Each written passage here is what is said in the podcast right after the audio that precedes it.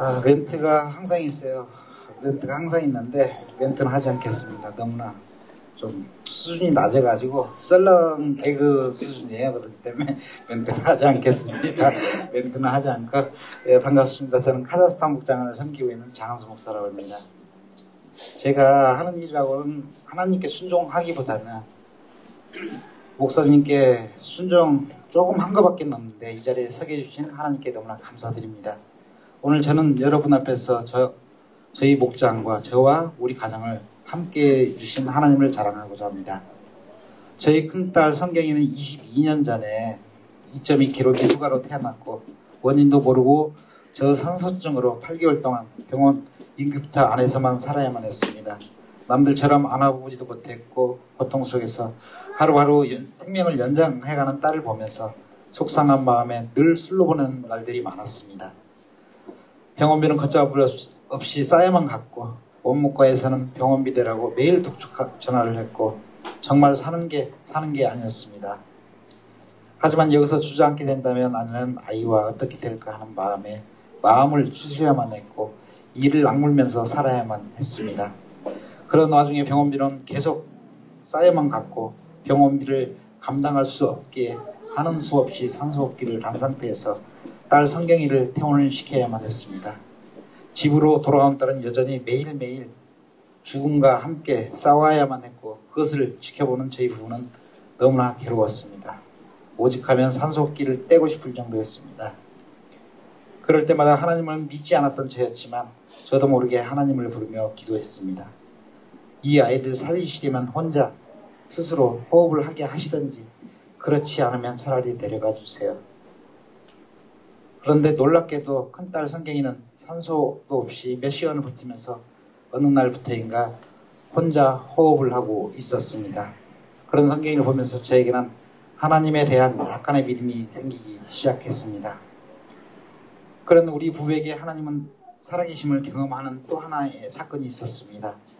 성경인 병원비와 치료비로 인해 비 때문에 그 당시 저희는 물질적인 어려움이 끊이질 않았고 어떨 때는 쌀이 떨어지기도 하고 어떨 때는 천 원 한 장이 없어서 늘 직장에서 값을 해야만 살아야 했습니다. 그런 우리에게 성경이로 인하여 5천만 원이라는 거액의 보험이 나오게 된 것입니다. 하나님 은혜로 그 많던 빚을 한꺼번에 다 정리가 되었습니다. 그 당시 저는 하나님을 몰랐지만 저도 모르게 하나님 감사합니다라는 말을 하게 되었고 저는 교회는 나가지는 않았지만 하나님을 조금씩 의지하는 마음을 갖게 되었습니다.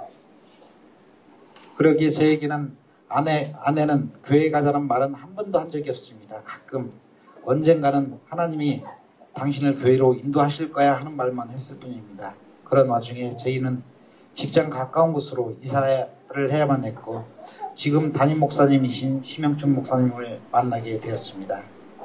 성경이 일로 인하여 하나님에 대해 어느 정도 마음을 열었기에 아내가 교회에 나간다는 것은 그다지 싫지는 않았습니다. 성경이 키우는 것이 너무나 힘들어 보였기에 교회 가서 힘을 얻을 수 있을 것 같았기 때문이었습니다.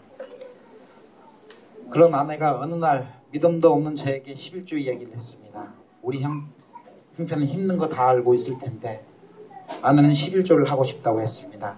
하나님은 반드시 그 이상으로 채워주실 것이고 우리가 물질적으로 힘들지 않도록 책임져 주신다고 하면서 저를 설득했는데 성경이 건강보험 처리가 잘 된 것을 보면서 그리고 월급의 50, 50%에서만 반만 하라고 했습니다. 그렇지만 한편으로는 아까운 생각도 했습니다. 그런데도 아내는 너무나 좋아했습니다. 그러던 중 저희 가정에 둘째 아들이 생겼습니다. 우리 부부는 너무나 좋았습니다. 그렇게 건강하고 예쁠 수가 없었습니다. 그런 둘째가 태어난 날 정말 세상을 다 어느 것 마냥 좋아 제가 아는 모든 지인에게 전화를 걸었습니다. 잠도 잘 오지 않았습니다. 너무나 행복했습니다. 하지만 그 행복은 잠깐이었습니다. 둘째 아들이 아이가 태어난 지 9일 만에 집에서 아무런 이유 없이 하나님이 데리고 가신 것 같습니다. 정말 미칠 것만 같았습니다.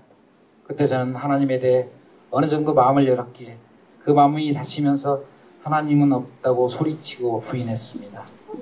정말이지 이 모든 상황에서 도망치고 싶었습니다. 하지만 말도 못하고 혼자 스스로 아무것도 할 수 없는 딸과 나보다 더 힘들어하고 하고 있는 아내의 생각이 그렇게 할 수도 없었습니다. 목사님과 저는 아이를 화장을 하고 돌아왔고 사장님은 며칠 쉬라고 했지만 저는 그 다음 날로 출근을 해야, 해야만 했습니다. 집에 있으면 더 미칠 것 같아서 일을 하면 아이를 잊을 수 있을까 싶어 했습니다. 그리고 퇴근해서 집에 가면 아내는 거의 삶을 포기한 사람처럼 정신이 나가 있었고 한쪽에서는 어린 성경이가 아무것도 모른 채 울고만 있었으며 저는 거의 미칠 것만 같았습니다. 주변 사람들은 저지 왜 그래 부닥거리 한번 해야 되지 않나 수군거렸고 그 소리에 저는 화장실에서 소리 없이 눈물을 흘릴 때가 많았습니다. 그렇게 힘들어하고 있을 때 목사님은 저희 가정에 찾아오셨습니다. 목사님 보시기에 저희 가정이 너무 힘들어 한다는 것 같아 신방 오셨다고 하셨습니다. 그리고 말씀을 전하시는데 다시 바세와와 사이에서 낳은 아이가 시름시름 아파서 죽어갈 때 아이를 살려달라고 3일 금식했음에도 불구하고 하나님께서는 그 아이를 데려가셨다고 말씀하셨습니다. 그때 다윗은 하나님이 하신 일을 받아들였고 하나님은 신뢰했을 때 하나님은 그 아이 대신 솔로몬을 주셨다고 하셨습니다. 목사님 그 말씀을 전하신 후에 저희 부부에게 강하게 도전을 하셨습니다. 그것은 이렇게 모든 것을 포기한 사람처럼 계속 살 것인지 아니면 다이처럼 하나님을 붙들 것인지를 선택하라고 하시더군요. 만약 하나님을 붙들면 하나님은 분명히 데려간 아들 대신 솔로몬과 같은 아들을 주실 거라고 하셨습니다. 그 말씀을 듣는 순간 저, 의 마음속에 죽음까지도 생각했는데 뭔들 못하겠냐 싶어 목사님 말씀에 순종하기로 했습니다. 목사님 저희 부부에게 두 가지를 순종할 것을 말씀하셨습니다. 하나는 주일 예배를 매주 드리는 것이었습니다. 그리고 그 당시 중국집 주방장으로 있던 저 한 사람을 위하여 아침 7시 예배를 만들어 주셨다고 주시겠다고 하셨습니다. 또 하나는 온전한 11조를 제대로 하, 하라고 하셨습니다. 저희 부부는 즉각 순종하기로 했습니다. 저는 주일이면 7시에 목사님과 함께 예배를 한 후에 중국집에서 일을 했고 11조도 정확히 드리기 시작했고 아내도 열심을 다해 하나님의 하나님과 교회를 섬겼습니다.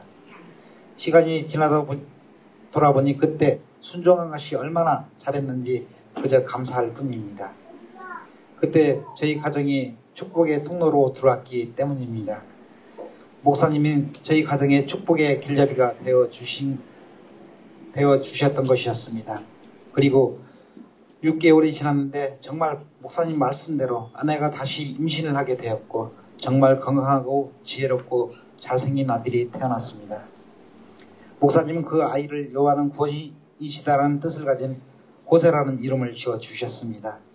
정말이지 이 아이는 저희 아이가 아닙니다. 하나님의 자녀입니다. 그때 저도 모르게 이렇게 고백하게 하셨습니다. 하나님, 이 아이를 마음껏 주의 일에 사용하십시오. 이 아이는 저희 자녀가 아닙니다라고 고백하게 하셨습니다. 지금 호세는 중학교 3학년입니다. 얼마나 하나님을 사랑하고 믿음이 좋은지 저희 부부가 놀랄 정도입니다. 저는 목사님께 무엇이든지 순종하고 싶었습니다. 저희 목사님이 저를 그때 붙잡아 주시지 않았다면 지금도 세상 사람들과 같이 자신의 삶을 한탄하면서 썩은 물에서 빠져나오지 못했을 것입니다. 목사님과 주일마다 예배를 하는 가운데 저는 조금씩 하나님을 알게 되었고 기도할 줄 아는 사람으로 변해가고 있었습니다. 그러던 어느 날 목사님은 저에게 기도하는데 돈 들지 않으니 주님의 사업장을 놓고 기도해보라고 하셨습니다. 그 상황에서 그런 생각을 전혀 할 수 없는 형편인지라 조금은 당황스러웠습니다.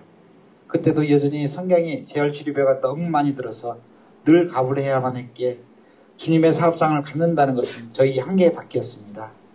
집에와 그 이야기를 아내에게 했을 때 그래 성경 아빠 목사님 말씀대로 기도하는데 돈 들지 않잖아. 그러니 우리 기도하자는 것이었습니다. 그 시점 교회에서 20일 작정 새벽 기도가 있었고 저와 아내는 우리가 앞으로 가져야 할 사업장을 놓고 사모하고 하며 기도하기로 했습니다. 그때 기도는 이런 것이었습니다. 하나님, 지금 우리가 가진 것은 없지만 하나님이 하신다면 무엇인들 되지 않겠습니까? 저희에게 주님의 사업장을 주신다면 그 물질을 교회 섬기며 이웃을 섬기며 선교하겠습니다. 그리고 그렇게 된다면 저는 주일마다 차량 공사로 섬기겠습니다. 지금 생각해보니 그것은 하나님 앞에 드리는 서원 기도였습니다. 그때 그 당시 저는 중국집 주방장으로 일, 할 때마다 스트레스를 받게 되었고 그 스트레스가 쌓이면서 더 이상 그곳에서 일할 마음이 들지 않았습니다. 그 이유는 늘 재료 아껴 쓰라고 사장님이 잔소리를 하게 되었고 그러다 보니 주변에서는 음식 맛이 없다고 소문이 날 정도였기 때문입니다. 그런 나의 모습을 보면서 아내는 더욱 주님의 사업장을 놓고 기도했고 기도하고 집으로 돌아오는 길에 제가 일하고 있는 사업장에 간판이 간판에 광채가 나듯 눈에 들어왔다고 했습니다. 아내는 자신도 모르게 하나님 저 사업장을 저에게 주세요라고 기도했다고 했습니다. 그런데 정말 놀라운 것은 며칠 후 사장님이 저에게 말하기를 이 가게 인수할 생각 없어? 그러는 것이었습니다.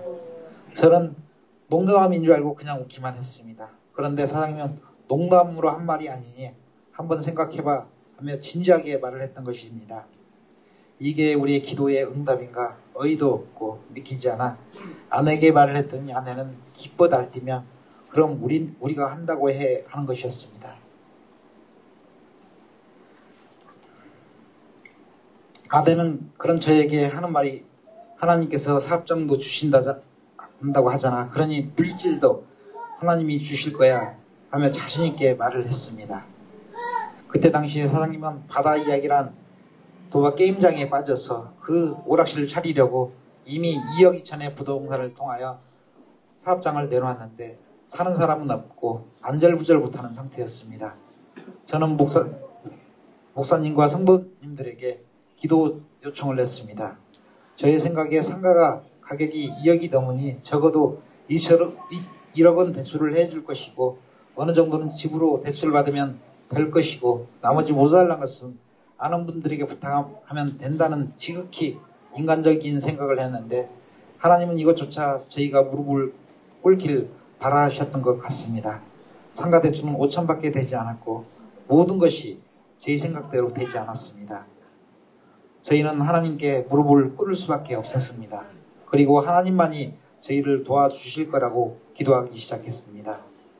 이미 하나님은 하나님 방식대로 모든 것을 예비하고 계셨습니다. 가까운 분에게 사정 이야기를 했더니 선뜻 1억 5천이라는 돈을 주면서 너희라면 믿고 맡길 수 있다고 주셨습니다. 기도 한 달 만에 일사처질로 주님의 사업장을 저희에게 주셨습니다. 저희들은 이때부터 더욱 하나님을 신뢰하게 됐습니다. 주일 일부 예배를 더 충실하게 드렸고 사업을 시작하면서 재료를 아끼지 않고 손님들을 열심히 섬겼습니다. 그러다 보니 1년, 1년 동안은 생활비 정도 수입만 생겼습니다. 아내는 제, 재료 좀 줄일 수, 줄이라고 잔소리 아닌 잔소리를 하게 되었고, 그렇게 해서 언제 빚 갚냐고, 갚냐고, 하지만 저는 주방장으로 있을 때 그렇게 하지 못한 미안한 마음에 전혀 재료를 아끼지 않았습니다. 어떤 음식이든 꼬베기 값은 아예 받지 않겠다고 메뉴판에 써붙였습니다. 그것을 손님들이 알아주셨는지 1, 년 정도, 정도가 지난 후에부터는 손님들이 많아지기 시작했는데 점심 때 줄을 서가는 매어 먹는 식당이 되었습니다. 빚을 갚아야 한다는 생각에 주일도 쉬지 못하고 일부 예배만 드린 후에 사업장을 열었습니다. 저에게 믿음이 더욱 생기면서 한 달에 두 번 주일을 제대로 지키자고 해서 그렇게 했습니다. 그러자 오히려 매출은 더욱더 올라가기 시작했습니다. 저의 믿음은 조금 더 자라게 되었고 그런 저의 마음이, 마음에 주의 일도 하면서 온전한 주일도 지키고 싶다는 하나님이 하나님께서 감동을 주셨습니다. 그런 이야기를 아내에게 했을 때 맨 먼저 기뻐할 줄 알았었는데 아내는 물질에 벌써 눈에 뻘어 있었습니다. 주일 매출이 평일에 배인데 뭔 소리 하는 거야 하면서 반대하기 시작했습니다. 하지만 놀라운 것은 그때 하나님께서 일하기 시작하셨습니다. 배달 직원들은 주일이면 이유 없이 나오지 않게 되었고 못한 성경이까지 집사람을 너무나 힘들게 했습니다. 하나님은 아내가 느끼고 깨닫기를 바라셨던 것 같습니다. 그러면서 아내는 두 손 두발다들 정도로 하나님께 자신이 잘못했다고 고백하면서 본인이 처음 하나님께 주의를 온전히 지키며 교회를 위해 봉사하겠다고 서원기도 한 것을 물질에 두니 뭐로 까마득하게 잊고 살았다고 하면서 울면서 회개했습니다. 그것을 계기로 주일날 가게 문을 완전히 닫게 되었고 주일이면 차량 봉사로 하는 것이 꿈이었던 아내의 기도 제목대로 저는 차량으로 헌신해서 지금까지 차량 사역부장과 아동부장으로 섬기고 있습니다. 주님의 사업장 그 이후로 더 잘 되기 시작했습니다. 주일마다 주일 매출을 올리게 된 것입니다. 평일이 매번 주일이었습니다. 그러던 중에 하나님은 또 한 번의 결단을 하게 하셨습니다. 올해 사람들이 너무 많아지자 배달이 조금씩 늦어지게 되어서 막상 배달을 가면 너무 늦게 왔다고 문도 열어주지 않고 심하게 대하는 사람들이 사람들이 생기기 시작했습니다. 이렇게 가다 보면은 주님의 사업장에 대한 이미지도 나빠질 것 같습니다. 같았습니다. 그런 저희 부부에게 하나님은 배달 장사를 접으라고 감동이 마음의 감동을 주셨습니다. 그렇지만 아시다시피 상가 중집에서 배달을 하지 않는다는 것은 상식적으로 말이 되지 않는 것이었습니다. 그러기에 배달을 접고 가게에서만 장사한다는 것에 대해서는 쉽게 결정을 내리지 못했습니다. 그런 우리, 우리를 하나님께서 답답하게 여기셨는지 멀쩡한 배달 직원들이 호흡곤란으로 병원에 입원했고 저희들은 그것을 계기로 배달을 접어야만 했습니다. 이번에도 하나님은 저희가 결정, 결정을 내리지 못하니 사람을 통해서 드리게 하셨습니다. 그런데 놀라운 것은 배달을 접고 나니 매상은 더욱더 오르면서 배달할 때보다 배가 오르게 하셨습니다. 이제 더욱 홀에 집중할 수밖에 없었습니다. 그래서 간판을 대형으로 다시 해야 한다는 하나님이 하나님은 저희가 온전한 주님의 향기가 드러나기를 원하신다는 생각이 들었습니다. 주님은 가게 간판에 주 예수를 믿으라 그리하면 모든 것을 믿으라 그리하면 너와 너의 집이 구원을 얻으리라는 말씀을 듣고 싶은 마음을 주셨고 저희는 그 뜻에 순종했습니다. 간판 달던 날 저희는 또 다른 경험을 하게 하게 하셨는데 그것은 그날 매상이 간판 값에 배가 나올 정도로 하나님께서 채워 주신 것이었습니다. 하나님은 저희 가정을 하나하나 만지고 계셨던, 계셨던 것이었습니다. 저희, 저희 부부로 하여금 물질의 문제, 자녀의 문제를 자연스럽게 내려놓게 하셨습니다. 그 시점 저희 목사님은 교회를 가정교회로 완전히 전환하신다고 하셨습니다. 그때, 그때는 교회당 건축 후 다들 힘들어하고 있을 때 목사님을 통하여 가정교회 내용을 듣고 나서는 목사님은 무엇을 하시려고 하시나 생각에 오해도 많이 했습니다. 가정계를 잘 알지 못했기에 심지어 사역을 평신도에게 하라는 말에 목사님은 도대체 어디까지 목회를 편히 하시려고 하시나 하며 많은 불평 불만을 했습니다. 하지만 목사님에 대한 기본적인 신뢰가 있었기에 가정교에 대해서 이해는 가지는 않았지만 목사님이 하신다고 하시기에 다들 순종했습니다. 목사님은 가정교회로 전환하시면서 새롭게 목자를 세우겠다고 정교인에게 말씀하셨고 저희 부부에게도 목자 목녀로 섬기라고 설득했는데 정말 저희는 겁이 났습니다. 성경 말씀, 기도, 찬양 무엇 하나 목자하기에 부족함이 많았기 때문이었습니다. 더욱이 저희는 아무리 순종하고자 해도 목자를 할 수 없는 두 가지 여건에서 망설일 수밖에 없었습니다. 하나는 시간의 여건이 안 되는 것입니다. 가게를 정리, 정리하면 거의 10시에 끝나는데 그 시간에 목장 모임을 한다는 것은 거의 생각할 수도 없었습니다. 다른 하나는 부전화가 있었습니다. 큰애는 장애인이라 스스로 할 수 있는 게 하나도 없고 둘째는 아직 어렸기 때문입니다. 그래도 기도해 보아야 하기에 우리 부부는 기도하는데 하나님께서는 너희 내가 시간의 노예가 되지 말라 물질의 노예가 되지 말라. 자녀의 노예가 되지 말라. 내가 지금까지 다 알아서 해줬는데 너는 무엇을 걱정하느냐고 강하게 말씀하셨습니다.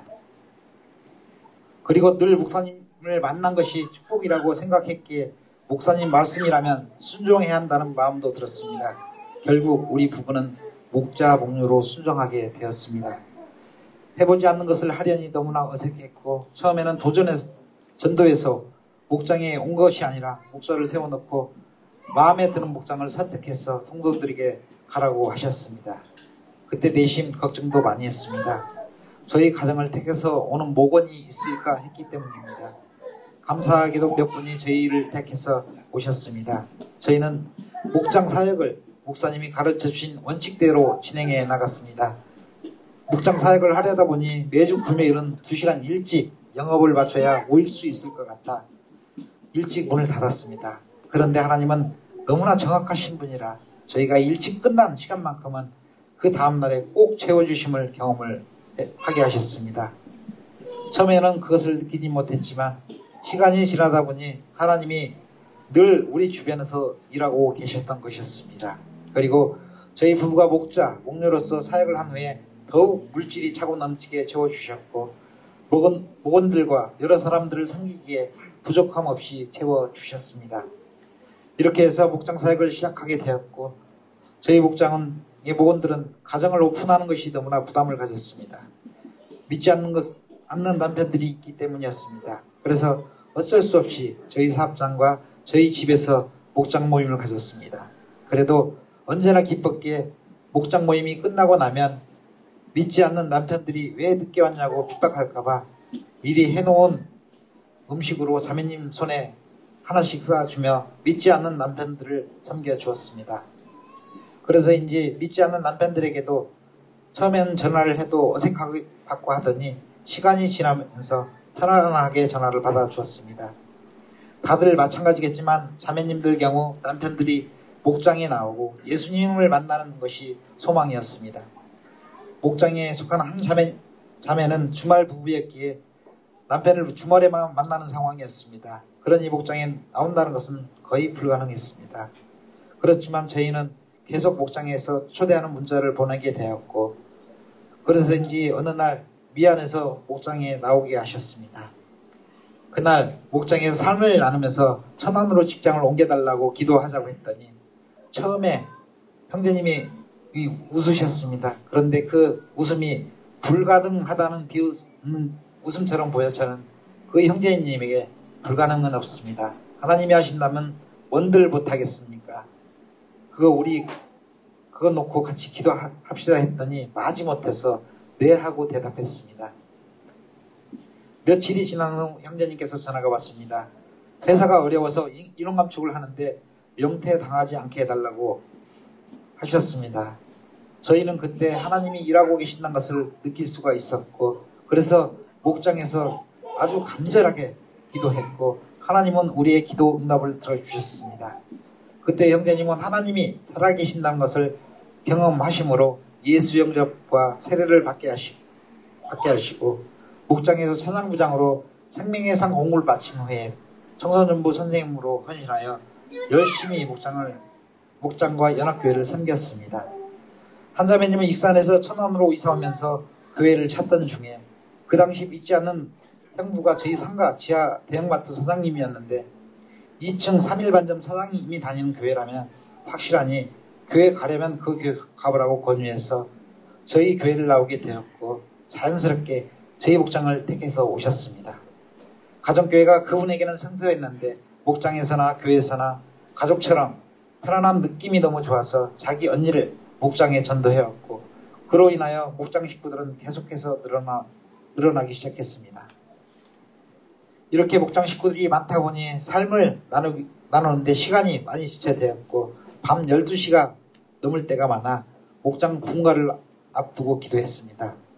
그렇게 해서 우리 목장은 우리가 우리 교회가 가정교회로 완전히 전환하고 나서 처음으로 분간 목장이 되었습니다. 온전한 부부 세 가정을 데리고 청소년 교사로 헌신한 형제님이 분가를 하게 되었습니다. 목자로서 사역을 얼마나 잘하는지 3년 전에 분가에 분가까지 하게 되었습니다. 저희는 또 남편들이 믿지 않는 자매들만 섬기며 목장을 하게 되었고 세 자매 중 두 자매는 친 자매 사이였고 한 분은 나이가 좀 많은 집사님이었습니다.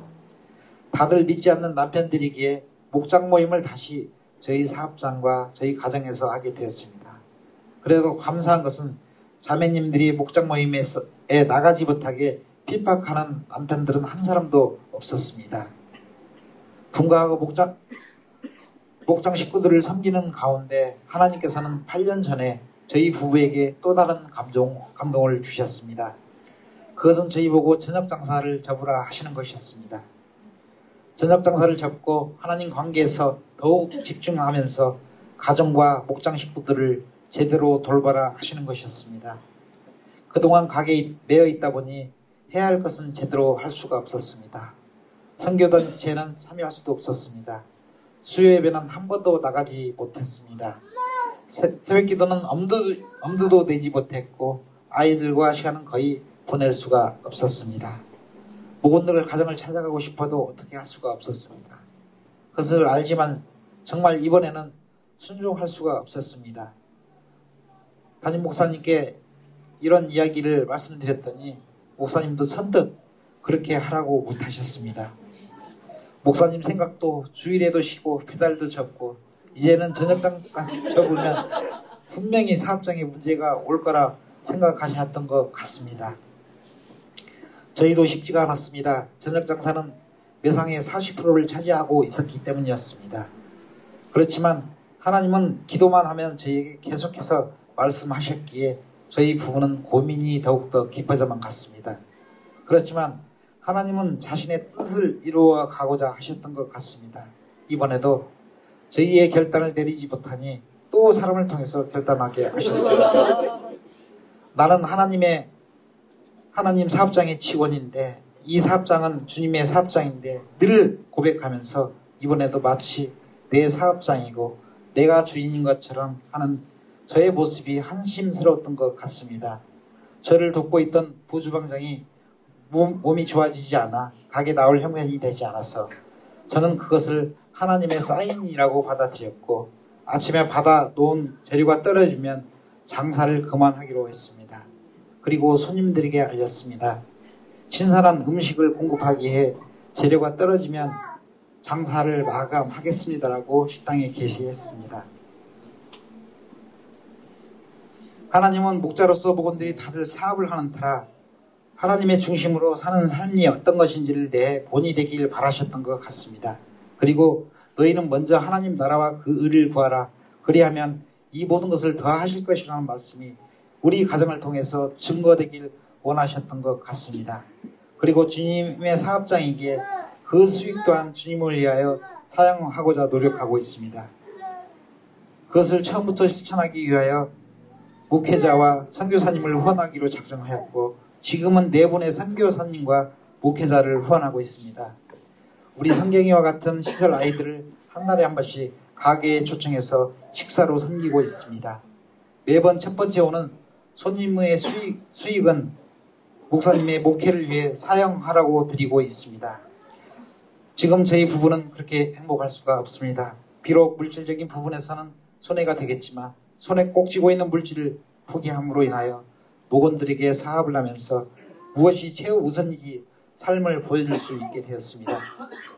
저희도 하지도 않으면서 목원들에게 새벽 기도와 수요 예배와 교회 행사를 참여하라고 권면할 수는 없었습니다. 목원들로 하여금 알게 하기 위해 저희들을 먼저 본으로 세우셨던 것 같습니다.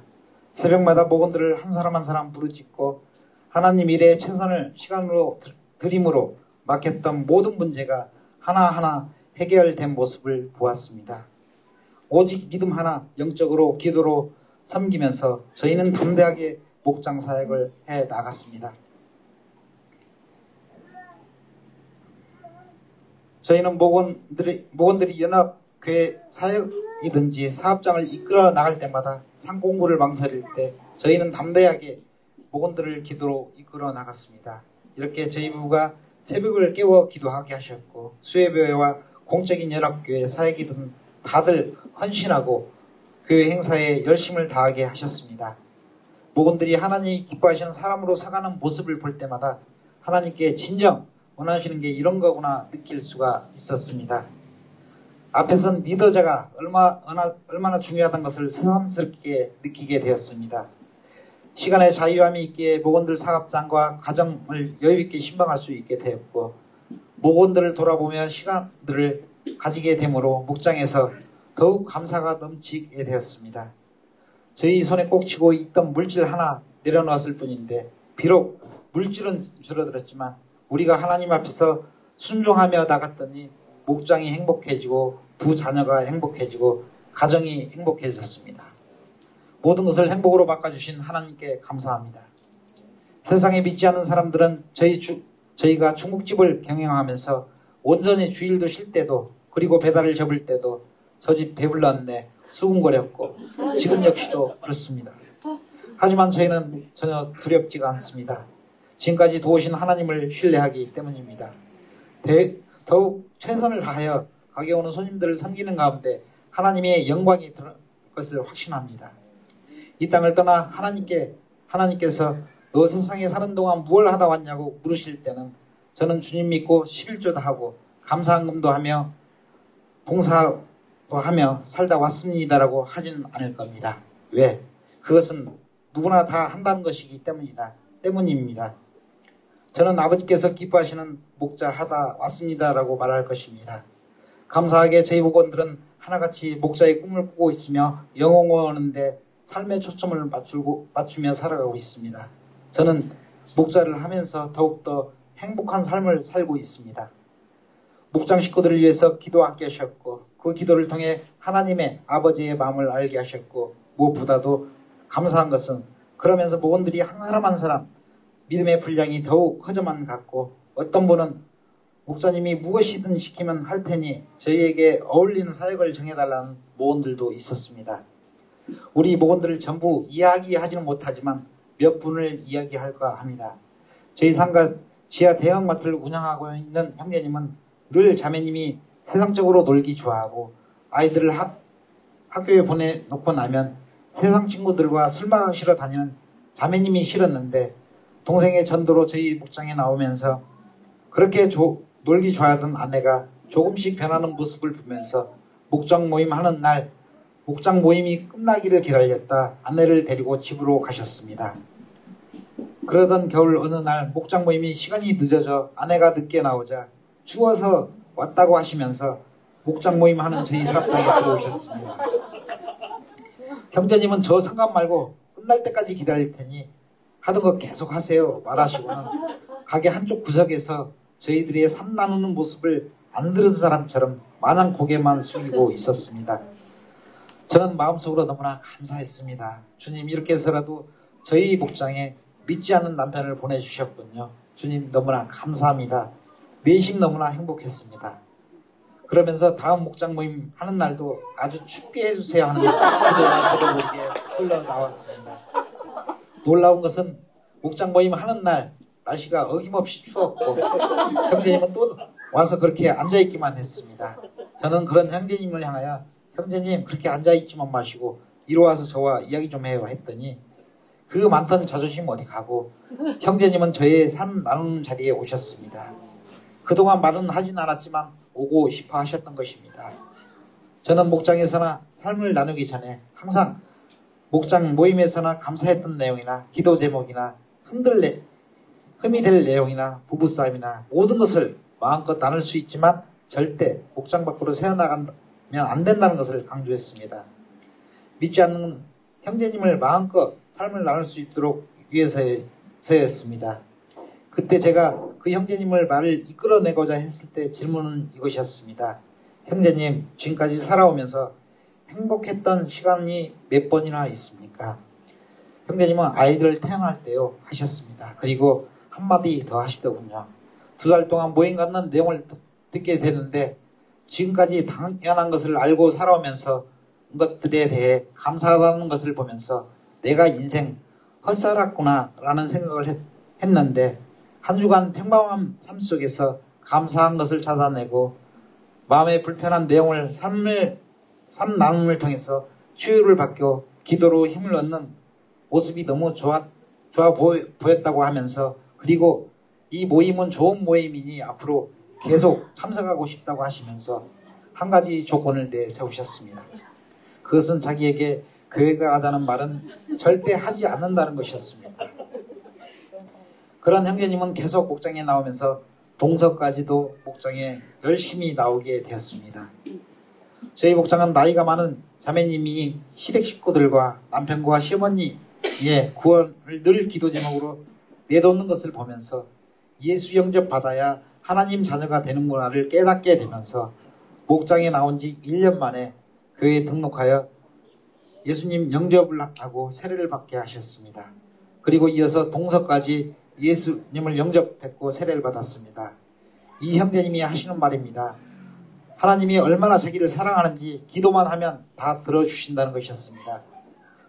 그동안 7년 동안 큰 대형마트를 24개를 넓히셨고 형제님은 서로 신앙생활을 하며 서로 공감대가 생긴다면서 가정이 화목해졌다고 하시면서 언제든지 기댈 수 있는 하나님이 계셔서 너무나 행복하다고 고백하고 계십니다.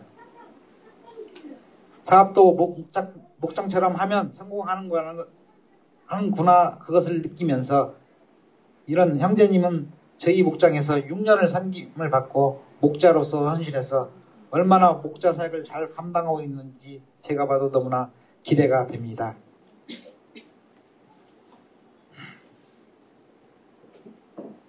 이 목자님은 싱글 연합수련회와 목자 컨퍼런스 때도 간증하셨고 저를 이어 제가 다니는 교회에 간증을 다니면서 많은 사람들에게 돈을 주고 은혜를 주며 하나님이 기뻐하시는 모습이 서가는 모습을 볼 때마다 행복을 느끼고 제사 삼는 모습이 이런 거구나. 이 목사님이 행복해 하시는 모습을 볼 때마다 제가 더 행복해집니다. 이 목장이 분가를 하고 나서 1년 만에 분가하는 일도 일어났습니다. 이 모두가 하나님의 은혜가 아니면 할 수 없는 일일 것입니다. 또 나이가 많은 집사님은 남편 구원을 위해 목장에서 열심을 다해 기도했는데 남편 생일날 저에게 이런 감동을 주셨습니다. 그것은 우리 가족과 가족의 간증과 목장 식구들의 간증을 편지로 보내는 것이었습니다. 그런데 놀랍게 그 형제님이 그 편지를 감동을 받아 목장에 나오게 하셨습니다. 그러는 가운데 교회 등록까지 하셨고 자신의 어머니와 형제님이 한날에 예수 영접하고 세례를 받는 일이 일어났습니다. 이렇게 돼서 저희 목장은 믿지 않는 남편들이 다 나오게 되었습니다. 그렇지만 목장이 늘 편안하고 즐겁지만 않았습니다. 나이 많은 집사님은 이 그렇게 오랫동안 기도해서 남편과 어머니를 구원했음에도 불구하고 목장 모임 때마다 목장 분위기를 흐려놓고 알게 모르게 저희 부부와 기싸움을 하게 되었습니다. 평신도 세미나까지 갔다 오시면서 목자의 꿈을 가진 분이셨고 형제님 신앙도 서가는 단계인데 왜 그렇게 하시는지 알 수가 없었습니다. 목자를 하라고 한 것도 아닌데 자신이 먼저 자기는 목자 목녀님처럼 섬길 수가 없기에 자신 없다고 하시면서 매번 모일 때마다 교회 일에 불만이 많은 사람이 되어버렸습니다. 저희가 목장의 형제님들과 자매님들에게 성공부를 권하면 옆에서 하기 싫으면 하지 말라고 태클이나 걸고 모일 때마다 자기는 나눌 이야기가 없다고 하시면서 썰렁한 분위기를 만들곤 했습니다. 저희들은 기도할 수밖에 없었습니다. 하나님 저희 힘으로는 도저히 해결할 수가 없습니다. 하나님이 알아서 집사님의 마음을 만져주세요. 그런데 하나님은 무슨 계획이 있으신지 그 집사님이 어느 날 저희 입에 찾아와 대뜸 하는 말씀이 저 교회를 옮기려고 합니다. 조카가 천안에 개척해서 했는데 그, 그곳에 가서 도와줘야 할 것 같아요. 하시는 것이었습니다. 처음에는 그 말이 서운했지만 집사님이 마음먹은 거라 저희는 말리고 싶지는 않았습니다. 믿음이 서가는 형제님을 생각하면 너무나 안타깝고 마음이 아팠지만 저는 그렇게 하라고 했습니다. 그러면서 그것도 이것도 기도의 응답인가 하는 생각이 들었습니다. 그렇지만 지금도 형제님을 생각하면 마음이 너무나 아팠습니다. 감사하면서도 한쪽에서는 너무나 힘이 빠졌습니다. 교회를 나가시고 얼마 되지 않아 저희는 알게 되었습니다. 신천지에 빠져서 나갔던 것이었습니다. 그런 저희 부부가 하나님을 하나님은 위로해 주셨습니다. 저희 사업장 단골 손님을 하나님께 보내주셨습니다. 주일에 아이들과 성도님들에게 아이스크림으로 섬겨주기 위해 교회 앞 마트에 가서 그 형제님을 만나게 되었고 저도 모르게 반가운 표정으로 형제님 교회 한 번 나오세요라는 말을 하, 게 된 것입니다. 그런데 그 형제님은 며칠 동안 교회 한 번 나오세요라는 말에 너무나 맴돌아 잠도 잘 오지 않았다고 했습니다. 그렇게 해서 교회를 나가야 할 것 같아 저희를 만나러 사업장에 오셨는데 그날 저희가 일이 있어 사업장 문을 닫게 되었습니다. 형제님은 닫힌 문을 보면서 교회 나가지 말라는 뜻인가 싶어 집에 돌아왔는데 마음은 계속해서 교회 나가야겠다는 생각이 떠나질 않았다고 했습니다. 다음날 형제님은 저희 사업장에 찾아와 사장님 할 말 있습니다라고 했을 때 저희 부부는 음식에 이상이 있는 줄 알고 긴장을 많이 했습니다. 그런데 우리 생각과는 달리 저 하나님 한번 믿고 싶습니다 하시는 것이었습니다. 저희는 너무나 놀라웠습니다. 형제님이 딸인 하나님을 믿고 있었는데 딸이 얼마 전부터인가 계속 교회 나가라는 권유 상태에서 저의 말 한마디에 마음의 문이 열린 것이었습니다. 하나님은 그 집사님이 나간 빈자리를 이분 을 보내주셨습니다. 그런 형제님이 형제님에게 교회부터 나가지 마시고 목장부터 나오시라고 했습니다. 대부분 목장에서나 목은, 목장에서 목원들과 친교를 쌓고 나서 교회를 나오시는 경우 교회 생활과 생활에 어색함 없이 잘 적응함을 경험을 통해서 알고 있었기 때문입니다. 이분이 목장에 나오고 나서 목장 분위기가 다시 좋아졌습니다.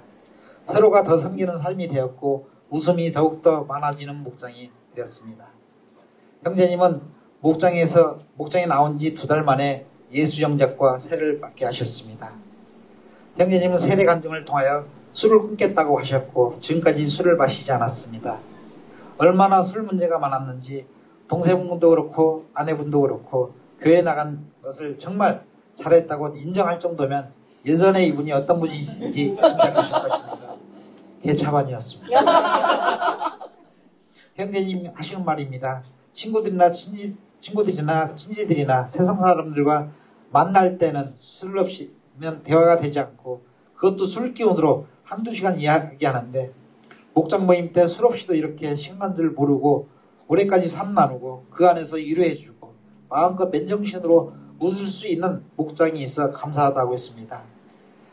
가족 이상으로 목장을 섬기게 되니 기존 목원들도 도전을 받게 되었고 상공부를 하지 않겠다는 형제님의 형제님들도 상공부를 다시 하겠다고 하셨습니다. 목장을 통해서 자기 중심에서 하나님 중심으로 바뀌는 모습들을 보게 되었고 자연스럽게 섬김의 삶에 배어 영웅원의 구원에 초점을 맞추는 것에 가정교회만이 보일 수 있는 모습일 것입니다. 자매님은 또한 형제님이 변해도 너무나 많이 변해 저희 교회에 나온 지 8개월 만에 목녀로 헌신하게 하셨고 목자 목녀로서 헌신하고 지금까지 너무나 잘하고 계십니다. 하나님은 이 목자 목녀님 가정에 자녀들이 축복받는 복을 주셨습니다. 아빠를 위해 기대했던 딸이 스무 살 때쯤 하나님을 만났는데 제대로 하나님을 만났구나 생각이 든 게 뭐냐면 딸이 하는 모든 일 가운데 최석, 최고가 되는 일들을 보여주셨습니다. 한국예술대학교에 장학생으로 다니게 하셨고 졸업 또한 1등으로 졸업하게 되었고 우리나라에서 알아주는 네이버 광고 공모전에서도 1등을 하면서 정식 직원으로 입사를 하게 되었습니다. 이 모든 것을 하나님께 영광을 돌리면서 우리 엄마 아빠에게 하는 말이 엄마 아빠를 섬겨주신 목자님과 목녀님이 기도하는데 모든 기도를 같이 기도해 줄 거라며 그분들이 계시기에 우리 엄마 아빠가 행복하게 신앙생활을 하고 있을, 있는 거라고 말하는 것을 보면서 저희 또한 많은 보람을 느꼈습니다. 그리고 또 한 가정은 저희가 7년을 섬기는 가운데 가정이었는데 이분들을 또한 사업을 하는 분이었습니다. 형제님이 목장 삼 나누는데 저는 감사한 게 하나도 없습니다. 사업장의 기도 제목도 이루어지지 않고 직원들은 힘들하고 힘들어하고 요즘은 말은 하지 않아도 너무나 힘들고 지쳐 보였습니다. 하나님께 원망하는 모습을 보았습니다. 제가 11조도 하고 감사한금도 하고 매주 교회에 나가는데 그런데 왜 하나님 나를 이렇게 힘들게 할까요? 하는 것이었습니다.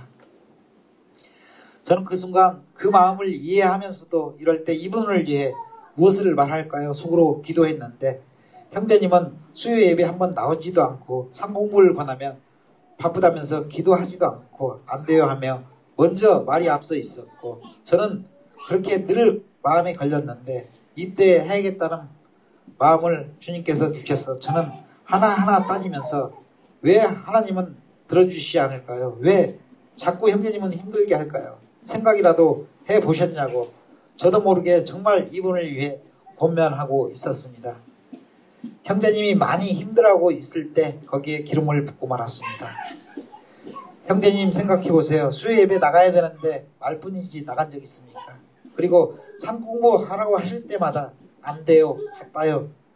본인의 이익만 생각했지 하나님 안에서 뭐가 우선인지 생각해 보셨냐고 지금까지 기도 제목이 이루어지지 않는 것은 형제님이 그릇이 되지 안, 안 돼, 그릇이 안 되는데 하나님께 기도 응답을 해줄 거냐며 도리어 제가 안타까운 마음으로 호통을 치고 있었던 것이었습니다.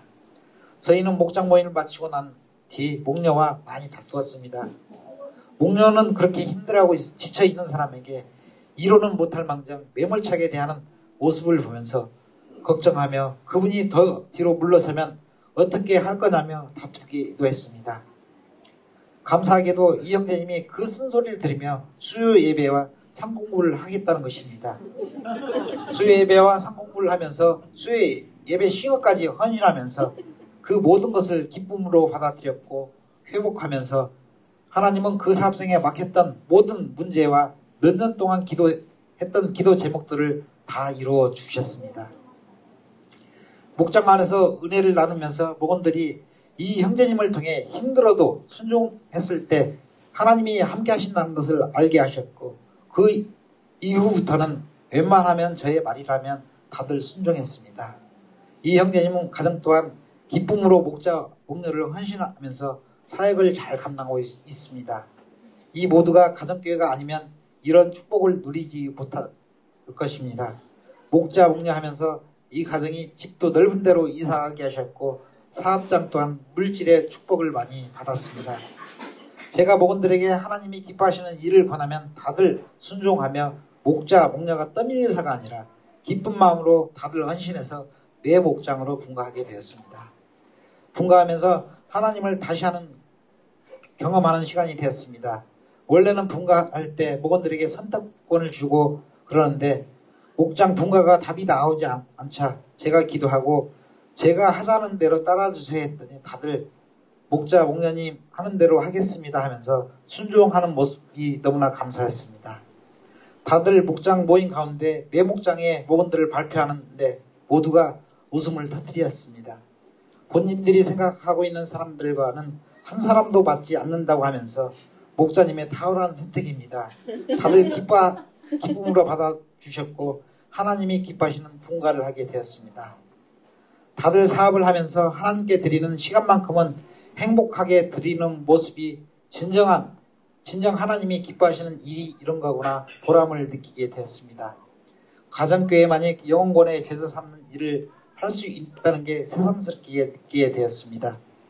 지금도 세 분의 목자 목녀님들이 기쁨으로 얼마나 행복하게 사역을 잘 감당하고 있는지 제가 봐도 너무나 행복합니다. 다들 분가를 하고 각 목장마다 VIP를 예수 영역과 세를 받고 상공부를 하며 세워가는 모습이 너무나 감사했습니다. 분가는 했지만 서로 힘들 때 서로 격려하며 서로 한 영혼을 위해서 의논하고 무슨 문제 앞에서 서로 기도해주는 목자 목녀가 되었고 분가는 했지만 말이 분가지 한 가족 이상입니다. 서로 모든 사에게 기도하며 서로 섬기는 목자 목녀가 되었습니다. 많은 VIP와 다른 목장에서 힘들어해서 교회 나가려고 했던 두 가정과 다른 목장에서 있다가 시험, 들어 교회 나갔다가 목녀님을 우연히 만나게 되었고 세 가정이 저희의 충분한 섬김을 받고 회복하며 평신도 세미나까지 다녀오면서 목자 목녀로 헌신하게 하셨고 2017년도에도 하나님께서 저희를 통해서 여섯 가정의 VIP를 보내주셨고 새 복장으로 또다시 분가하게 되었습니다. 주님이 주시면 주시는 대로 안 주면 안 주는 대로 먹고 사, 마시는 것을 주님에게 내려놓으신 하나님께 감사드릴 뿐입니다. 지금은 더욱더 행복합니다. 저희는 늘 연약하게 하나님을 더욱 의지하며 주님이 주시는 선한 계획에 기대하며 살다 보면 너무나 행복해 합니다. 요즘 들어서 절실하게 느끼는 것은 주님의 마음과 목사님들의 마음을 뼈저리게 느끼며 사역을 하고 있습니다. 때론 저희, 저희는 목, 목은 한 명의 시험을 하고 있는데 목사님들은 성도들 모두를 사랑으로 섬기며 눈물로 보내시는 날들이 더욱 많으실 거라 생각이 듭니다. 이스라엘 자손들처럼 우리가 목사님의 마음을 헤아리지 못하고 나의 입장에서 나의 욕심으로 채워, 채우기만을 바라보고 있고 늘 실망하면서도 우리가 세워지기를 인내하며 사랑으로 기다리시는 목사님 그런 모습들을 보면서 저는 늘 깨우치게 됩니다. 저희가 그런 마음으로 사역을 하다 보면 목원들 또한 똑같은 마음이라 생각이 됩니다. 왜 제가 이런 말을 하냐면 목장 사역을 하다 보면 다 같은 마음으로 견고하게 인내하며 저희를 돕고 돕는 사람들을 보면서 제가 봐, 보아도 얼마나 많은 축복으로 그 자녀들과 가정에 하나님이 채워주신 모습을 보았습니다. 작은 믿음이, 믿음이 순종이 얼마나 복받는 길이, 길인지를 이 자리에 있는 모든 목자 오녀님들이 느끼시길 바랍니다. 자신의 처한 현실을 초월하여 지, 지도자를 먼저 생각하고 공동체를 먼저 생각하고 그런 사람이 되기 위해 열, 열심히 하나님이 기뻐하시는 삶을 살아가려고 저 또한 노력하고 있습니다. 저희가 목장 사역과 사업장을 운영하면서 하나님의 음, 음성에 기울이지 않고 않고 불순종했다면 아마 지금도 나만의 신앙으로 종교생활로 그치고 말았을 것입니다. 만약 저희 심영춘 목사님이 가정교회 전환하지 않고 일반교회를 하셨다면 이런 담대함도 없을 것입니다. 저희들은 삶의 목표도 정하지 못했을 것입니다. 이런 행복하고 건강한 가정교회를 하게 해주신 하나님께 감사드립니다. 그러기에 앞서 저희는 주님의 주님이 원하시는 뜻에 살아가고자 합니다. 첫째로 저는 많이 부인했습니다. 내가 가진 자랑, 내가 가진 생각, 내가 가진 욕심도 더 이상 고집하지 않고 내려놓으려고 노력하며 살아왔습니다. 왜? 왜냐하면 주님을 따르는 사람은 자기 생각이나 자기 뜻이 아니라 오직 주님의 뜻에만 순종할 수 있어야 하기 때문입니다. 주님의 뜻에 순종하기 위해 나의 자랑을 내려놓는 것입니다. 교회에서나 목장에서나 세상에서나 자신의 직위를 내세우지 말아야 할 것입니다. 그것을 가지고 주님의 뜻에 순종할 수 있는 것이 아니기 때문입니다. 세상에서 가진 조건이 많으면 많을수록 더 겸손해야 합니다. 그것을 가지고 자랑이 되지 않도록 해야 합니다. 둘째, 주님의 뜻에 순종하기 위해 나의 생각을 내려놓는 것입니다. 내가 무엇을 하려고 하는 것이 아니라 주님이 나를 통해 무엇을 하려고 하는지를 그것을 중요하게 여기며 살아가야 할 것입니다. 저는 목원들에게 늘 기대하라고 합니다.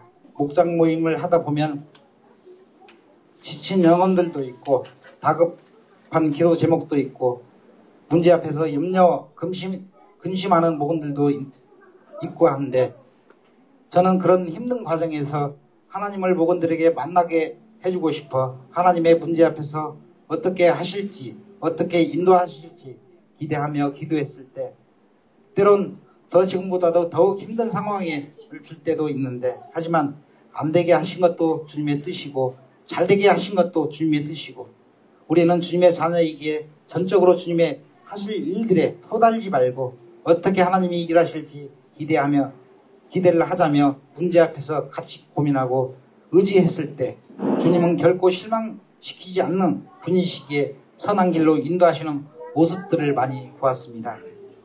저는 목자로서 우리 목원들이 문제 앞에서 하나님을 경험할 수 있는 있도록 힘을 주고 동력하는 것입니다. 그래서 교회에서나 목장에서나 내 생각을 내세우지 말고 내 경험을 내세우지 말아야 할 것입니다. 그것을 가지고 주님의 뜻에 순종할 수 있는 것이 아니기 때문입니다. 이것은 이렇게 하는 것은 아주 간단합니다. 번위에 순종하는 것입니다. 목원들은 목자의 말에 순종하는 것이고 목자들은 담임 목사님 말에 순종하는 것입니다. 이것보다도 자기 생각을 내려놓는 방법은 어디에도 없을 것입니다. 대체 주님의 뜻에 순종하기 위해 자기 욕심을 내려놓는 것입니다. 더 이상 자기 자신만을 위해 살아가려고 하지 않는 것입니다. 어떻게 하든지 다른 사람을 섬기려고 살려고 하는 것입니다. 주님의 뜻이라고 하면 기꺼이 자신이 가지고 있는 것을 내놓는 일에 주저하지 않는다는 것입니다. 많은 VIP들과 목원들, 목회자님들을 선교사님들을 섬기려다 보면 시간도 많이 필요하고 물, 물질도 필요합니다. 그때마다 계산적으로 따지다 보면 주님은 일하시지 않을 것입니다. 이번에 저희 교회가 많은 한국교회와 세계 교회를 섬기는 일에 하기 위해 목회자 연수관을 지었습니다.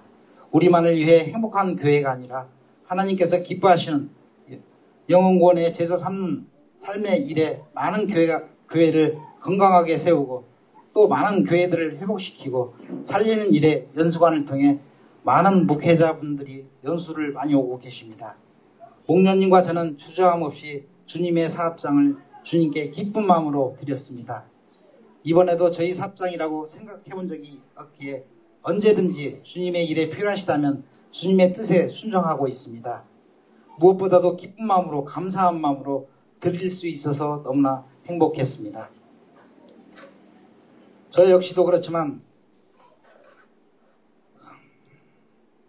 오늘 하늘나라 들어갈지 내일 들어갈지 모르고 삽니다. 그렇지만 하루를 살더라도 하나님이 소원하신 영혼권에 힘쓰며 살아가려고 노력하고 있습니다.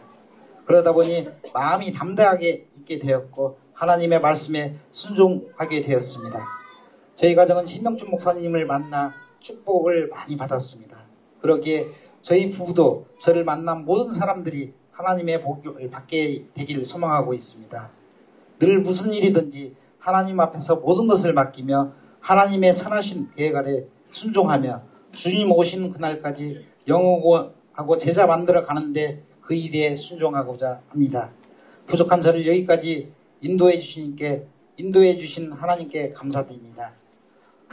저는 살면서 존경한 두 분이 계십니다. 최영기 목사님과 저의 영원한 멘토이신 심영춘 담임 목사님이십니다.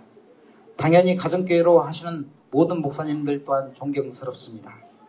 저희가 평신도로서 이렇게 사역을 잘 감당하고 행복을 누리는 것은 온전하게 하나님이 기뻐하시는 신약교회를 회복하고 신약교회 성도가 되기를 늘 기다리시는 하나님이 함께 하시기 때문입니다. 담임 목사님과 목자 목녀님들 진심으로 감사드리며 힘내시고 하늘 복 많이 받으십시오. 이 모든 것을 하나님께 영광 돌립니다. 감사합니다.